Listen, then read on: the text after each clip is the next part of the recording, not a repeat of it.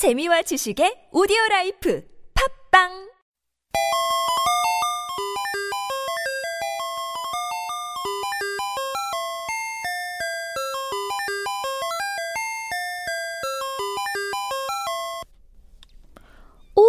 이게 뭐야?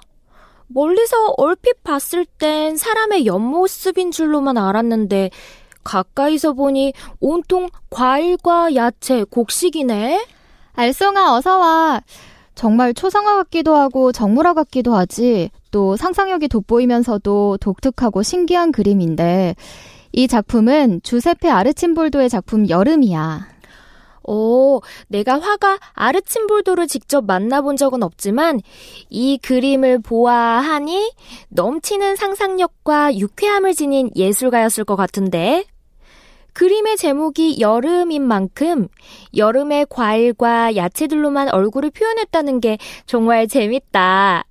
머리에는 멜론 모자, 탐스런 머리카락은 잘 익은 서양 자두와 산딸기, 체리, 포도로 이루어져 있고 와, 그림을 감상하다 보니 입안에 침이 고이네. 나도.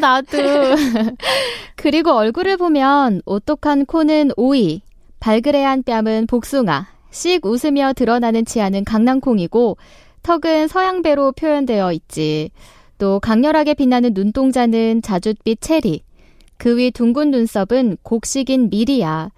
얼굴 윤곽선을 따라서 마늘도 보이고.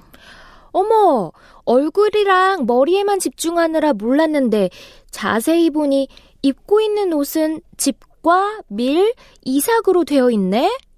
가슴 부분에선 식물도 자라고 있고. 아, 그 식물은 아티초크라고 하는 건데 서양에서 많이 먹는 야채야. 초콜릿처럼 긴장감을 이완시켜서 기분이 좋아지는 효과가 있다고 해. 아, 그렇구나. 아티초크. 기억해둬야겠다. 그런데 옷의 목 부분엔 화가가 자신의 이름을 써놓은 건가? 아르침볼도라고 적혀있는 것 같은데. 맞아. 아마 화가 자신도 이 그림에 매우 만족해서 이름을 적어넣은 게 아닐까? 아무리 봐도 화가의 기발한 아이디어와 꼼꼼하고도 섬세한 솜씨, 남다른 집중력과 관찰력을 엿볼 수 있으니까. 여기서 질문 하나. 이 초상화는 소년일까 아니면 청년일까? 청년? 정답! 이 그림은 여름의 뜨거운 햇살 아래서 과일과 야채 그리고 곡식이 잘 익어가듯이 인간의 삶 중에 가장 씩씩한 열정을 가진 청년을 표현한 그림이래. 아르침볼도는 사람의 일생을 계절과 연관지어 표현하고자 했는데 나머지 이 작품들도 한번 봐볼래? 우와, 여름이란 작품만 있었던 게 아니구나. 아르침볼도의 4계절 연작 가운데 하나였던 거고 이렇게 봄, 가을, 겨울 다른 3계절을 그린 작품들도 있어.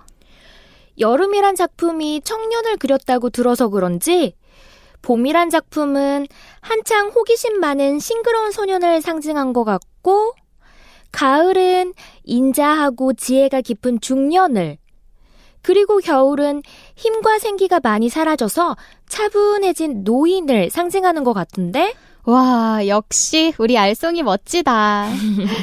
그리고 정말 그 각각을 상징하기 위해서 봄이라는 작품은 봄에 피고 자라는 다양한 꽃들로 표현을 했고 가을은 잘 익은 호박, 포도, 수수 같은 가을의 수확물들로 표현했어.